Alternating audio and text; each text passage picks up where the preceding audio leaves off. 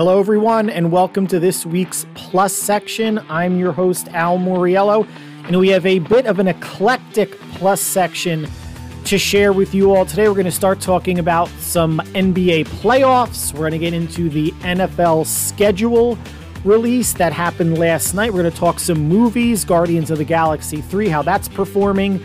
They're really making another Aliens movie, not so sure why. Disney cutting down on its content and cutting out content altogether to save some money. We're going to get into George Santos because why not? That guy is a clown. And we are going to wish Robert De Niro a happy seventh child at 79 years old. Unbelievable. So let's get right into it. It's plus time. All right, so let's start off with NBA playoffs. The second round is winding down, or we'll be wrapping up. The Heat are up 3 2 on the Knicks. They have game six in Miami. They will wrap that series up. If the Knicks, they definitely don't want to go back to Madison Square Garden for game seven. Even if they need to do that, the Heat have shown throughout the series that they can play harder, scrappier. They have the head coaching advantage in Erik Spoelstra. They have the bench advantage. They are just outworking and outmuscling the Knicks. And these are two teams that are relatively evenly matched, but I anticipate the Heat are going to win four games to two. The Lakers are up 3 2 over Golden State. Golden State won game five at home in relatively convincing fashion. That was a pretty safe bet. They were going to put everything into that game to keep the series alive. And now it goes back to Los Angeles. And you can definitely see, much like with the Knicks series, I mean, the fact that both teams that are down 3 2 are on the road for game six, and they gave everything they had in their respective game fives to keep these series going. Golden State will bow out uh, four games to two. And the Lakers, I think, again, no, you know, they're playing against the worst road team in the NBA, but also the best home team.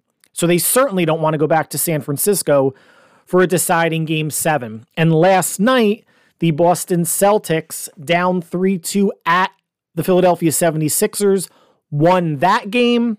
Now they are going back to Boston for game seven, where they will beat the Sixers and move on to the Eastern Conference final. So it's looking like Boston going to be hosting the Miami Heat and the Denver Nuggets hosting the LA Lakers for the Eastern and Western Conference Finals, respectively. And that's because we're going to get into the Phoenix Suns now. I don't necessarily know if we want to call this a collapse since Denver was the number one seed, and I think Phoenix was what, a four? Um, three, four, five. Don't recall, but Phoenix game six last night at home, win or go home game. I mean, they're staying home. They lost 125 to 100. They were down 30 points at the half. And this is the same type of thing that happened last year. Game seven at home in Phoenix against the Dallas Mavericks. They were down 30 at the half. And last year they did not have Kevin Durant. So they had to figure, well, we're going home for an elimination game with Durant. It shouldn't end the same way as it did against Dallas the year before. Nope. They did have some injuries that they had to work through. Chris Paul was out again due to a groin injury. You know, narratives change every day, right? Especially when you're listening to sports talk radio, a podcast, a YouTuber. When Chris Paul was out and the Suns wound up winning a game to make it 3 2, I guess they won game five all the talk was how, you know, they're playing faster without Chris Paul. Do they need Chris Paul? He is 38 years old. Maybe this is better for the rotation and to push the issue, to push the basketball up the court, not having Chris Paul in. You know, the, the, the belief was that he was slowing down the offense too much. Well, now he's out, and the narrative is going to have to change. And, you know, they're going to have to retool this roster I think they're going to have to either release Chris Paul. He's going to get older.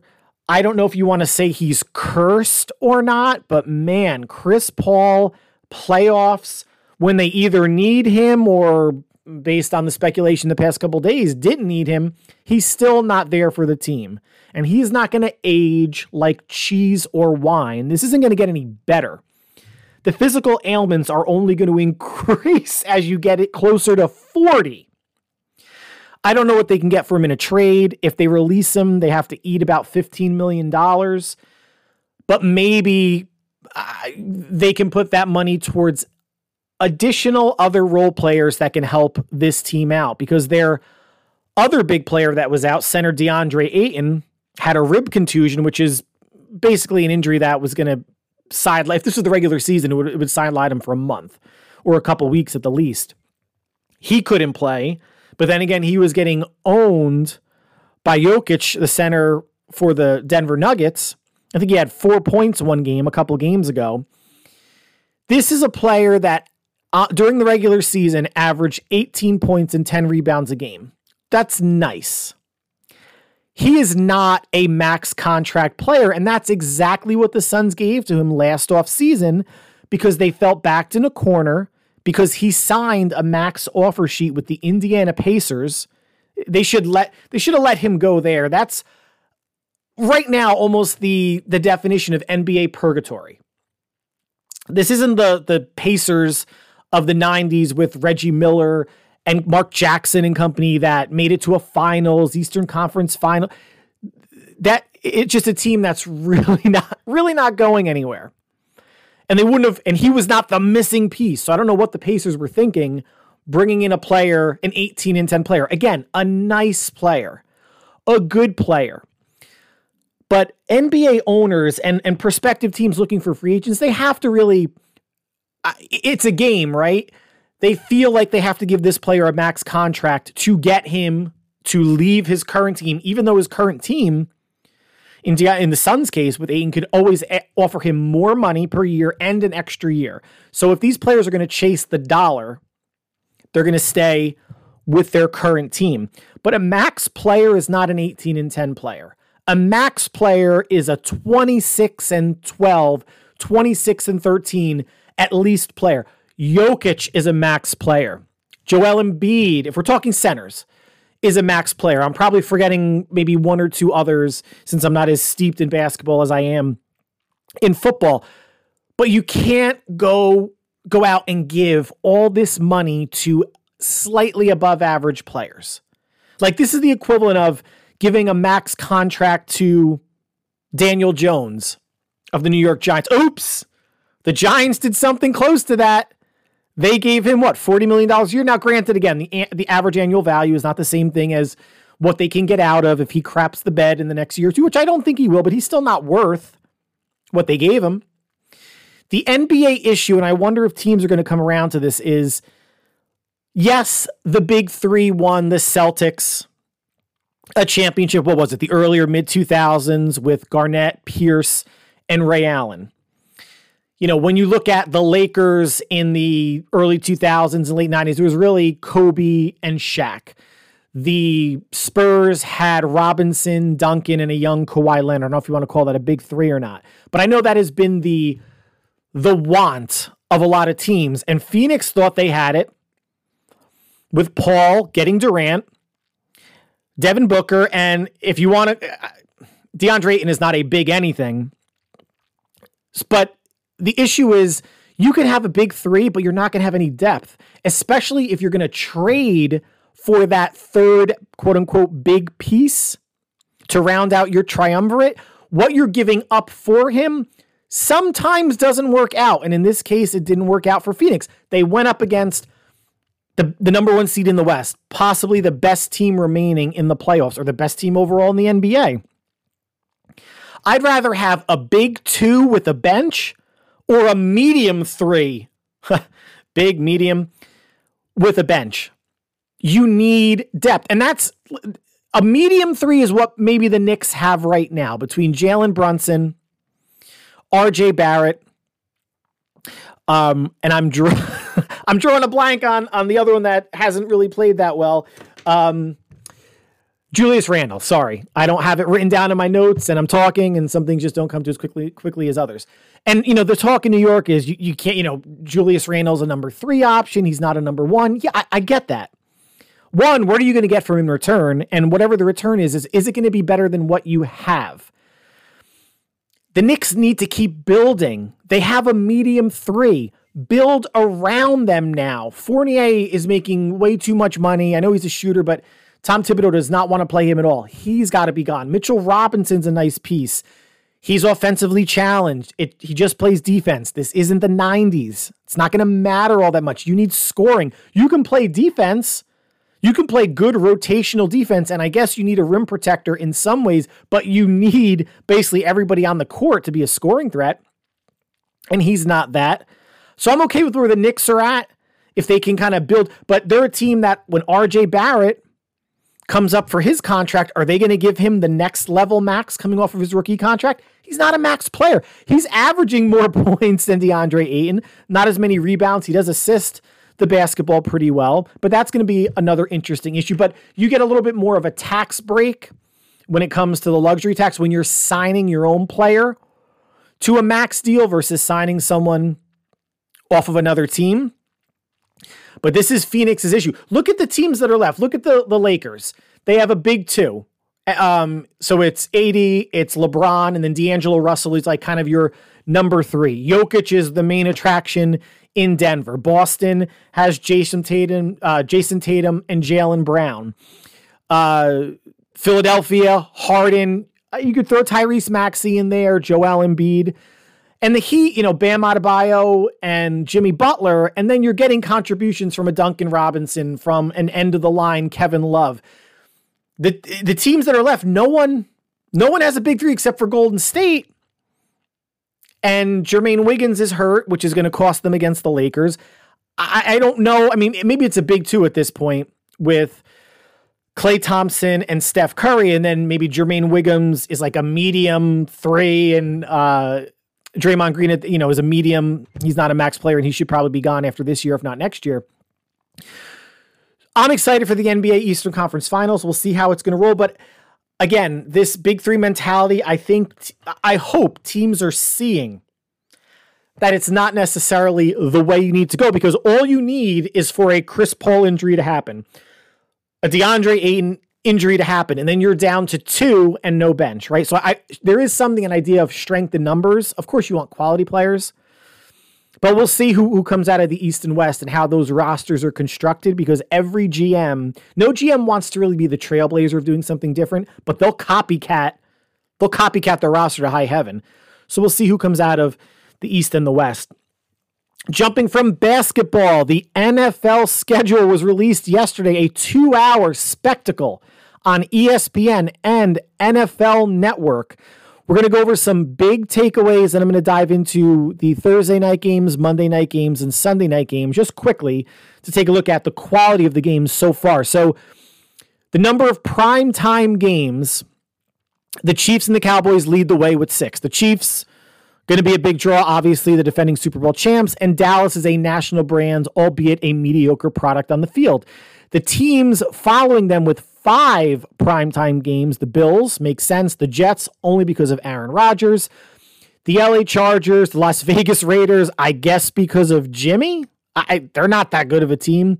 Eagles make sense. Giants, eh. Packers, because they're a national team, they're going to be hovering around 500. Minnesota is going to take a step back. And San Francisco, sort of a national team, but makes sense. They've been in the final four three out of the past four years. This year, Amazon did something smart. They did not give every team a Thursday night game. And again, not not everybody has Amazon Prime, so it's not like it's it's a game on NBC or ABC or ESPN. There are four teams that have no primetime games. So we do not have to suffer through this year the Indianapolis Colts, the Houston Texans, the Atlanta Falcons, or the Arizona Cardinals.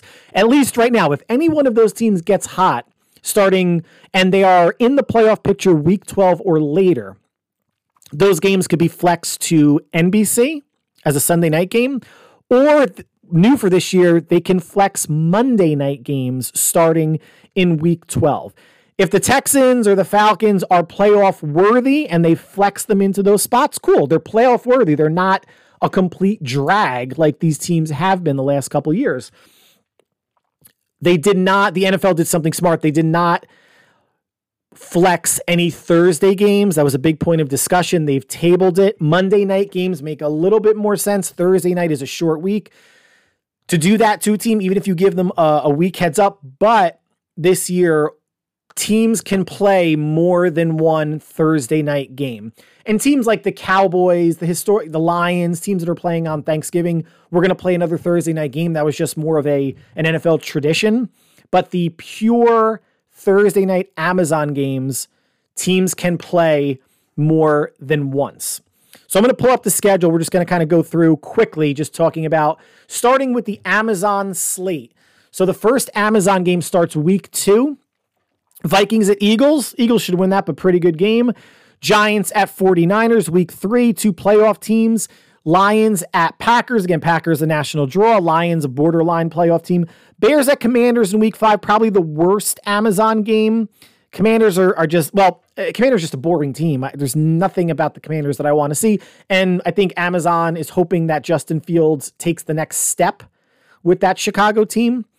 Week six, Broncos at Chiefs. Okay. Week seven, Jaguars at Saints. Jaguars, young and exciting team. Saints, Derek Carr should reinvigorate that offense.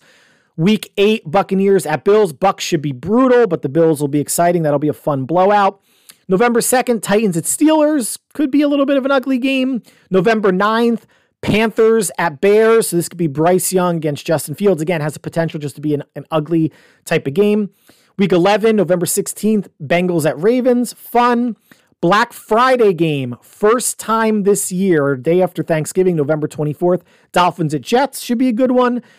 Next week, Seattle at Dallas, pretty good. Patriots at Steelers, two national brands. December 14th, Chargers at Raiders. Eh. December 21st, Saints at Rams, depending on how those teams are looking, or at least the Rams, that could be a clunker. And December 28th, the last Thursday night Amazon game, Jets at Browns. Browns take a step forward. That could be a, a wild card battling type of type of game, at least for playoff positioning. So not bad. Not bad. Hopefully, this is more to Al Michaels' like liking or enjoyment um, because he did say he felt like a used car salesman trying to sell some of the bad games that he was announcing.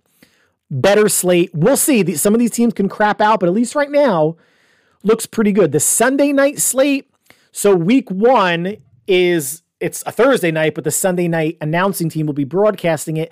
Lions at Chiefs. So historically, the Super Bowl champ kicks off the NFL season. There was a lot of discussion on who the Chiefs would play to kick off the season. They do host the Eagles later on in the season. That would have been a nice. That's the last game that we saw last season. It could have been the first game that we saw this season. I think the NFL did the Chiefs a favor and served a win up on, we'll call it a silver platter because the, the, the Lions are silver and blue. The Lions are a team that could take the next step, but They've been kind of teasing everybody for a while. Could be a high scoring game, but to see the Lions the opening week of the season, I I don't know. I think the Chiefs will, will just blow them out. I think it's just a nice way to, hey, Chiefs, raise the banner, Super Bowl rings. Here's a team that you could just annihilate. Uh, there's also, so that's Thursday night, the first Sunday night game proper on NBC, Cowboys at Giants. Then we have Dolphins at Patriots, Steelers at Raiders, Chiefs at the Jets October 1st, Cowboys at the 49ers on October 8th. Then we go Giants at Bills, Dolphins at Eagles, all pretty good so far. Bears at Chargers. Anything with the Bears is if iffy. Just we just don't know what that offense is going to look like. Yes, Justin Fields can run. Can he throw with the with another year under his belt? DJ Moore at receiver. Who knows? Jets at Raiders November 12th, Vikings at Broncos, Thanksgiving night, 49ers at Seahawks. I'm not looking forward to that. Seattle at night, very tough place to play. The last time that they played at night in Thanksgiving on Thanksgiving night, it was in San Francisco and the Seahawks won that game. November 26th, uh, that this is again going back to Sundays, Raven at Chargers. December 3rd, Chiefs at Packers. Then Eagles at Cowboys, good game. Ravens at Jaguars should be fun. December 23rd is a doubleheader. This is a Saturday.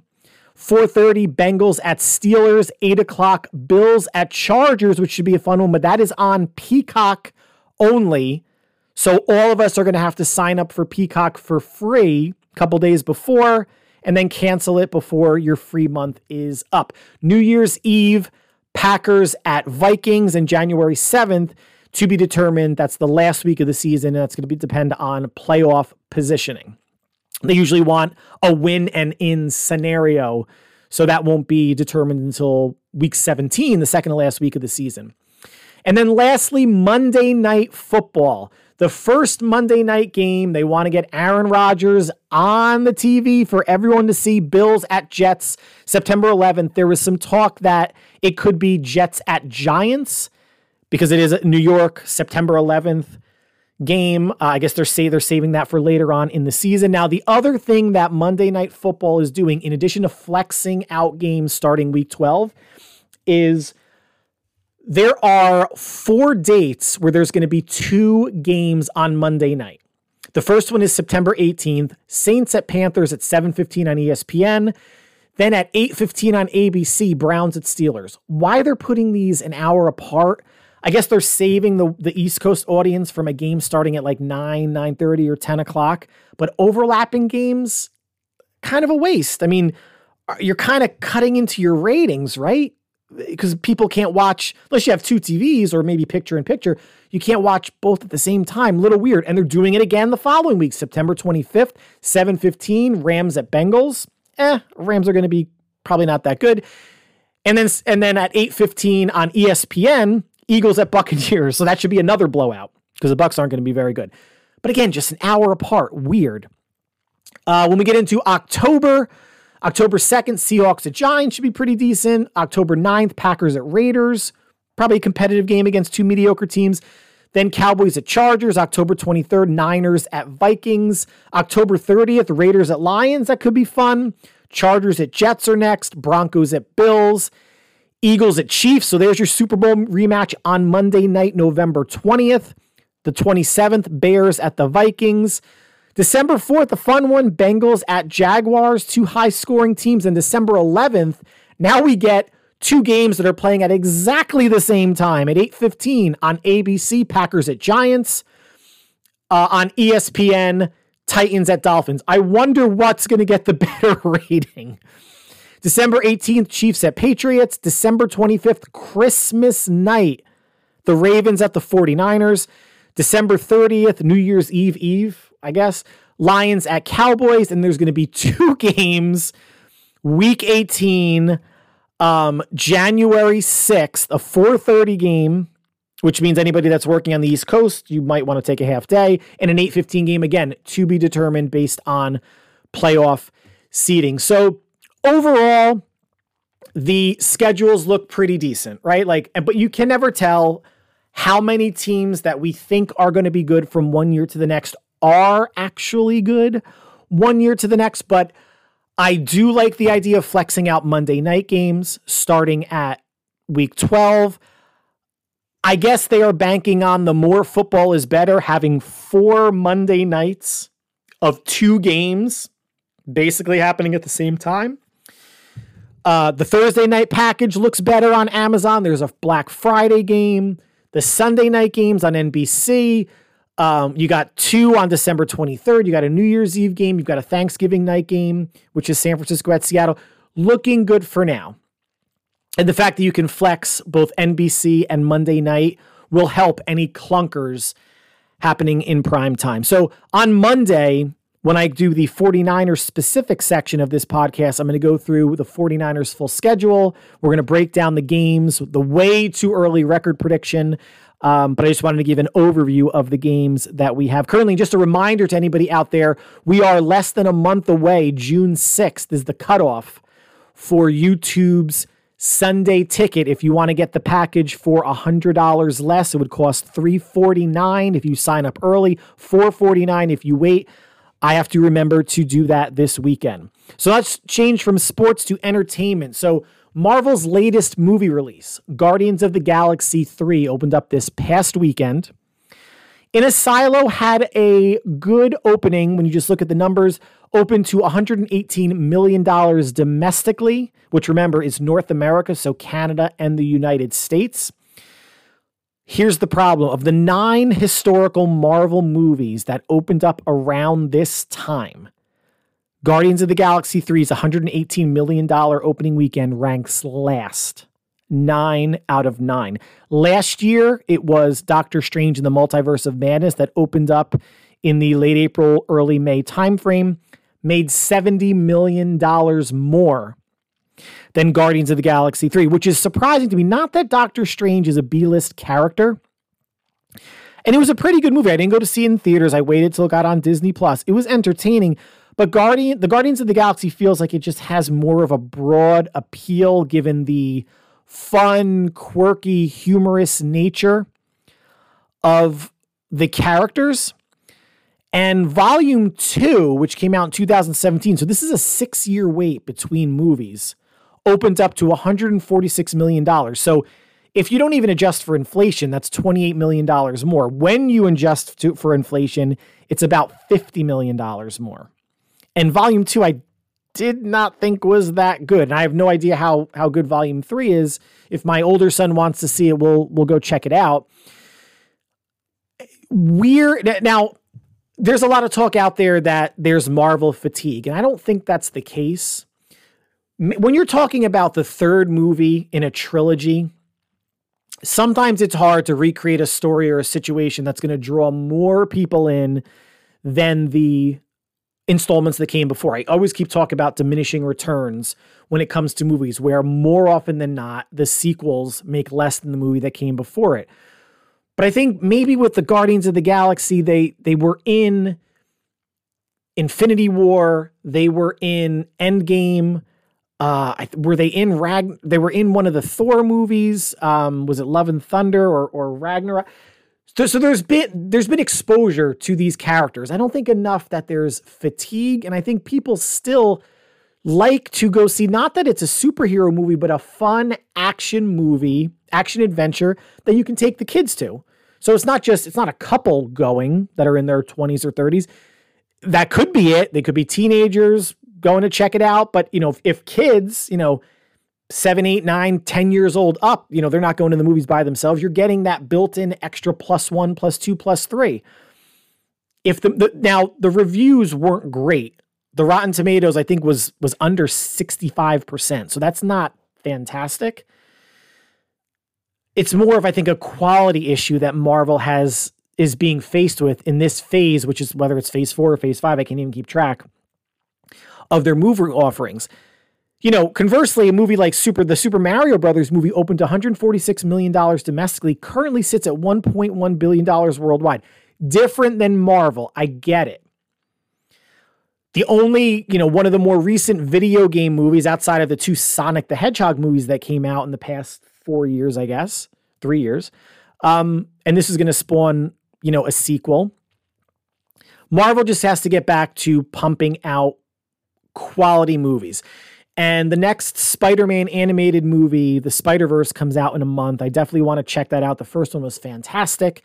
I can't imagine the Into the Spider Verse movie making less than Guardians of the Galaxy 3 opening weekend or during its final theatrical run, total theatrical run.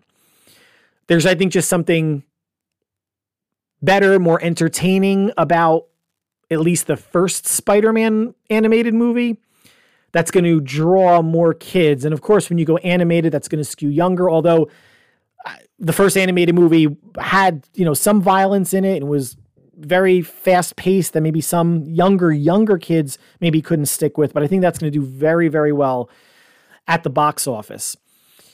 Now, transitioning to a movie that I have no idea why they're making it or how well it's going to do in the box office. Apparently, they're making another Aliens movie. I don't know why.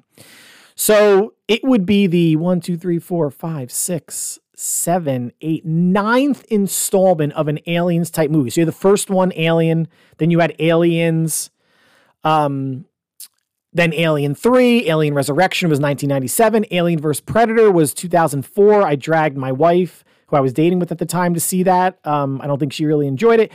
Alien vs. Predator Requiem, Prometheus, which was kind of which was a prequel and and did pretty well.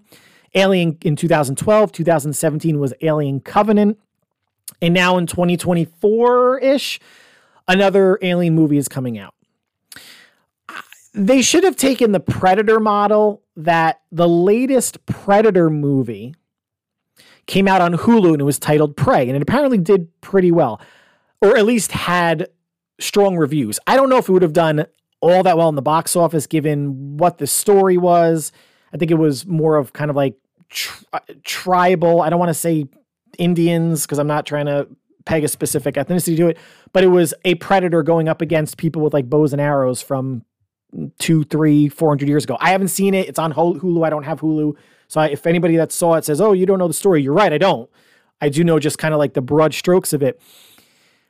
How profitable do they expect another? I don't think the world needs another Aliens movie. From Alien vs. Predator on in 2004, so you're talking almost 20 years. I don't know how much money these movies have made, how much profit. Because if you're talking about the studio getting half the ticket receipts, but the overall production budget is, is needs to be doubled. Whatever the production budget is 70 million, 100 million, you basically have to double it for advertising. Then from Alien vs. Predator on, these movies made a slim profit, if not any. Even Prometheus, which made $403 million worldwide. I did see that movie in the theater. It was entertaining. I think I had a production budget of like $150 million. So that means if the studio kept 200 million from ticket sales, half, they could only spend about $40 million in advertising around the world to make $10 million profit. I, I don't I don't think that happened. And then you drop down with Alien Covenant in 2017, you go from 403 million worldwide to a 240 million dollar worldwide take.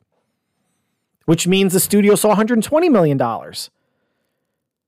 So if this movie cost 80 million dollars to make, you can only spend 40 na- in advertising. So again, uh, the math they wouldn't keep making these movies if the math didn't work out. Although there is that thing called Hollywood accounting where they can keep writing off things or move numbers around to show that a movie actually made a loss to help out with their year end taxes. I don't know. I, I have no, whatever this alien movie is. I have no desire to see it. It's going to be a financial clunker, even if it um, reviews well. I think there was a time and place for aliens movies, and it was the 80s and 90s. We don't need them anymore. I, it's just it's not a money making endeavor, at least my opinion. But some of the numbers I've seen or the math that I've done with the numbers, I think backs it up. So now sticking with entertainment, going to Disney. Disney is going to be cutting content. So that means slowing down making new content, new shows and movies for 2024, 2025. So that will be for streaming, Disney Plus, and Marvel movies Star Wars movies, the earliest the next Star Wars movie is coming out is 2025. Then you probably have a two year wait and another two year wait. And they're going to be locking things in the vault. Remember that? Remember, what was it, 10, 15 plus years ago or farther back when Disney would release something from the vault, whether it was 101 Dalmatians or Fantasia or Snow White, whatever it is it sounds like they're going to be doing that again. So they're going to remove things from Disney Plus solely for the reason of no longer needing to pay residuals, royalties, music licensing fees, etc. for especially for low viewed content or just content in general where they feel like, hey, we can save some money. In 2022, Disney spent $30 billion on content. And I know content is such a dry word, but it means TV, movies, streaming. 30% of that is for ESPN and ABC sports rights. You're talking $9 billion. And that runs the gamut. That's NFL, that's college football, that's uh, NBA basketball, um, college basketball, whatever. Um, they're looking to cut. They are looking to cut costs. I think this was part. This probably was part of the plan because they had to jam up Disney Plus with all this content to get people to sign up for Disney Plus. And like anything else in life or in this economy, now we're going to still charge you the same or more consumer, and we're going to take stuff away from you like I, the biggest example is like my the dog food that I buy for um, our dog. The brand is called Blue Buffalo. They used to be six pound bags of dog food, and depending on the the flavor or the type of meat you get, chicken, lamb, v, um, fish, whatever, beef, the, the cost can vary. But now they're giving you they're going from six pounds to five pounds and charging you the same, if not more. So you're losing, I don't even know what that is in terms of a percentage. I'd have to quickly do the math. A certain percentage of food in the bag for the same price or more. Awesome. Gotta love inflation. Gotta love the economy and gotta love the scumbags that do it. And we're kind of stuck because we you know, you can't really you could you could switch a, a, dog food midstream, but you have to do it slowly. And I'm not going to do that. I'm not going to hem and haw about, you know, getting one pound less of food. It kind of is what it is. But just, you know, pe- ways that, you know, folks are sticking it to us in the economy. And unfortunately for Disney, a lot of that, you know, more of that cost cutting, as I mentioned uh, last plus section, is people losing their jobs. What was it? 7,000 jobs that they're looking to cut this year. Wildly unfortunate, but they got too fat too soon. And now they realize they have to slow down there there was a plan, but it wasn't just as premeditated and smart as we hoped it would be. If they have to cut programs and put stuff in the vault, I'm okay with that. I'm not watching every single thing on Disney Plus, and I'm sure at some point I'm going to go into and say, "Hey, where was this XYZ show that I was watching?" and realize they took it away, much like HBO Max they took away Westworld. They took away, I don't know if they took away Entourage, but they started putting shows like Entourage and Silicon Valley. If you haven't seen this already, they're on like TNT or TBS now at night, one day a week. So they're selling the rights to these shows um, to make money off of, you know, these syndicated programs. Kind of smart. Kind of smart. But a little bit more of a plan would at least save some of this content or save people's jobs, which is the most important thing. But going from one, you know, we'll call it a dick move to just a gigantic dick. George Santos, man. A New York Senator representative, um, Republican, although this isn't this isn't a Republican versus Democrat thing. I have no political affiliation. I've said it before. I will say it again just to make it clear to people. Was indicted on May 10th, two days ago, on 13 federal charges, including wire fraud, money laundering, theft of public funds, and lying to Congress. I mean, this guy has a big old set of brass balls. And if you ask him, he may actually tell you that he does have them because this guy has no problem lying about anything. And I just went through, you know, I read some articles, had to cross reference some things of, of some of the things that he's lied about. Starting with his high school, he stated he went to the prestigious Horace Mann School in Brooklyn. No proof of that. He, and he essentially has a high school equivalency diploma instead, which is nothing to be ashamed of. But you don't have to lie about where he went to high school. Obviously, didn't stop there. He just wanted to kept he wanted to keep lying about education. Lied about going to Baruch College. Lied about being the star on a volleyball team. If you if anyone's seen the picture of George Santos, maybe he's athletic. I highly doubt it. And I highly doubt volleyball would have been the thing that you would say. Maybe bocce ball. You know, I could see him playing that. Then he claimed that he went to F, um, sorry, God, NYU for a master's. All false. All false. Later, he told on, uh, after he had this on his resume and people started fact checking this, fact checking and Republicans, it's an interesting combination. Later told the, uh, the New York Post that he didn't graduate from any institution of higher learning. Wall Street lies said he worked at Goldman Sachs and Citigroup. Nope said that he personally funded an animal charity called it Friends of Pets United, that he saved more than 2,500 dogs and cats from 2013 to 2018. No. His sexuality is he gay? He did divorce a woman in Queens in 2019, whom he was married to from 2012 to 2019. He's come out and said that he's gay. Is he? I, is he just trying to get the, the gay vote for Republicans? I, I don't know. I don't care if he's gay, straight, chan, trans, fluid, if he's a dendrophiliac and likes to hump trees, a necrophiliac, dead people. I don't care. But Jesus Christ, man, he said that his mother died from a 9/11 attack, not the attack itself, but cancer after the fact that he that she was in one of the towers and survived and then died from associated cancer years later, but that wasn't true because she wasn't even in the country during that time. She was in Brazil and apparently hadn't been in the United States since 1999. Religion said that he was Jewish, that his grandparents survived the Holocaust, which was debunked by multiple outlets, that he's not Jewish or even Ukrainian. And then lastly, which is just funny why you would want to, I mean, all these are bad. All these are bad there's varieties of bad, whether it's education, ethnicity, sexuality, helping animals, Wall Street. Lied about being a Broadway producer, that he was a producer on Spider Man Turn Off the Dark in the early 2010s. Now, one, blatantly not true. Was not a Broadway producer. But the fact that he wanted to associate himself with a production that lost millions of dollars was a complete flop and resulted in multiple injuries to people in the play. I think actually maybe someone, one person might have died. I hope that's not true. I hope I'm misremembering. But what? Now, this has just become such a problem.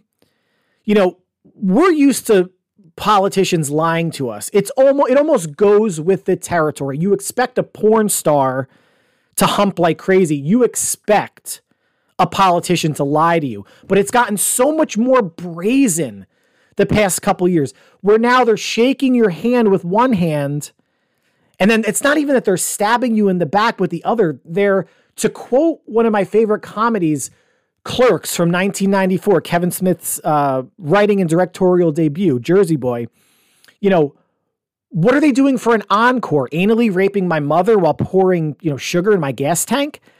And that's what they're doing. And they're flipping you off as they walk away from your car zipping up your pants while your mother's on the ground, a, a sobbing mess. And when did this kind of happen? Again, no political affiliation, but don't you think, don't you feel, if you had to put it together, that the lying, that the in your face, not giving a shit, lying, giving you the finger while fingering themselves in their asshole started about six years ago or seven or eight years ago when Donald Trump was running for president and throughout his presidency? Don't you feel like especially Republicans are just just don't care and you and what you get is someone like George Santos who you can I mean unless someone's going to fact check you and and Republicans, Democrats, independents, everybody lies during a debate. And that's why there's fact checkers, but Republican I'm sorry, politicians, this isn't a Republican or Democrat thing. Politicians are hoping that what if they say XYZ to you, that you remember XYZ, not the fact that X is true, but Y and Z are false, and CNN or Fox News or Associated Press or whoever fact checked it and proved that you did not go to high school, George Santos, where you said you did, or college, or your sexuality, or your mother died, you know, in a 9 11 attack. They're just going to hear that, oh, he he's Jewish and he's gay, and, and I can relate to that. And, and they, they cast their ballot already. He's a senator. It's not going to matter. Hopefully, he gets thrown out or whatever the correct word is for that. But in the moment, they don't care. He didn't care. There's a lot of politicians, Republican, Democrat, independent, grassroots, whatever, that's not going to care because the lie doesn't matter if you're not going to nail them on the lie in real time. And they, it's just not going to happen because people are going to get in their echo chambers with whatever political party they're affiliated with and believe what they want to believe and and look at the facts or the fact checkers and say, "Ah, you just have an agenda." I don't believe you. You just have an agenda. And it's such a shame. I hope he's prosecuted to the full extent of the law. It's not I don't know if he's going to end up in jail or, or whatever. But he needs to be out, and now Republicans are distancing distancing himself from him because of these federal charges. Before, I guess they weren't thrilled with him, but eh, he's just doing what we all do, but just more blatant about it. Now it's a problem. Now you're going to see all these altruistic politicians coming out condemning him. Why? Because he got caught or is on the verge of getting caught.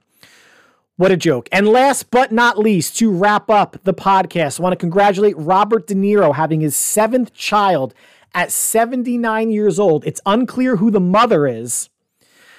But what is clear, this was a plant your seed inside me, Robert, and give me some money type of a situation. Unless, and because, eh, you know, obviously, I think men, or going to go back to high school health class, are men are good to have children until they die or at least close to it unless you have some sort of an issue but women only have a certain amount of time during their their fertile years to actually conceive a child. So so this woman's got to be like 45 or less. Right years old you would think. So to have like an you know if you're the woman like to have like an 80 year old under you on top of you like i hope she kept the lights off like or or put a blindfold on or like come on. Like, of course she slept with him for the money. Like, no one's going like, oh yeah, I, I want a piece of that 80 year old. Like, even Sophia Loren, who was gorgeous her whole life, like, I don't think anyone's having any sort of like guys having any sort of like masturbatory fantasies to an 80 year old Sophia. I don't even know if she lived to 80 years old. I, I don't know. Raquel Welch, I don't know. But man, you know, it, it, you know, women will bang fame.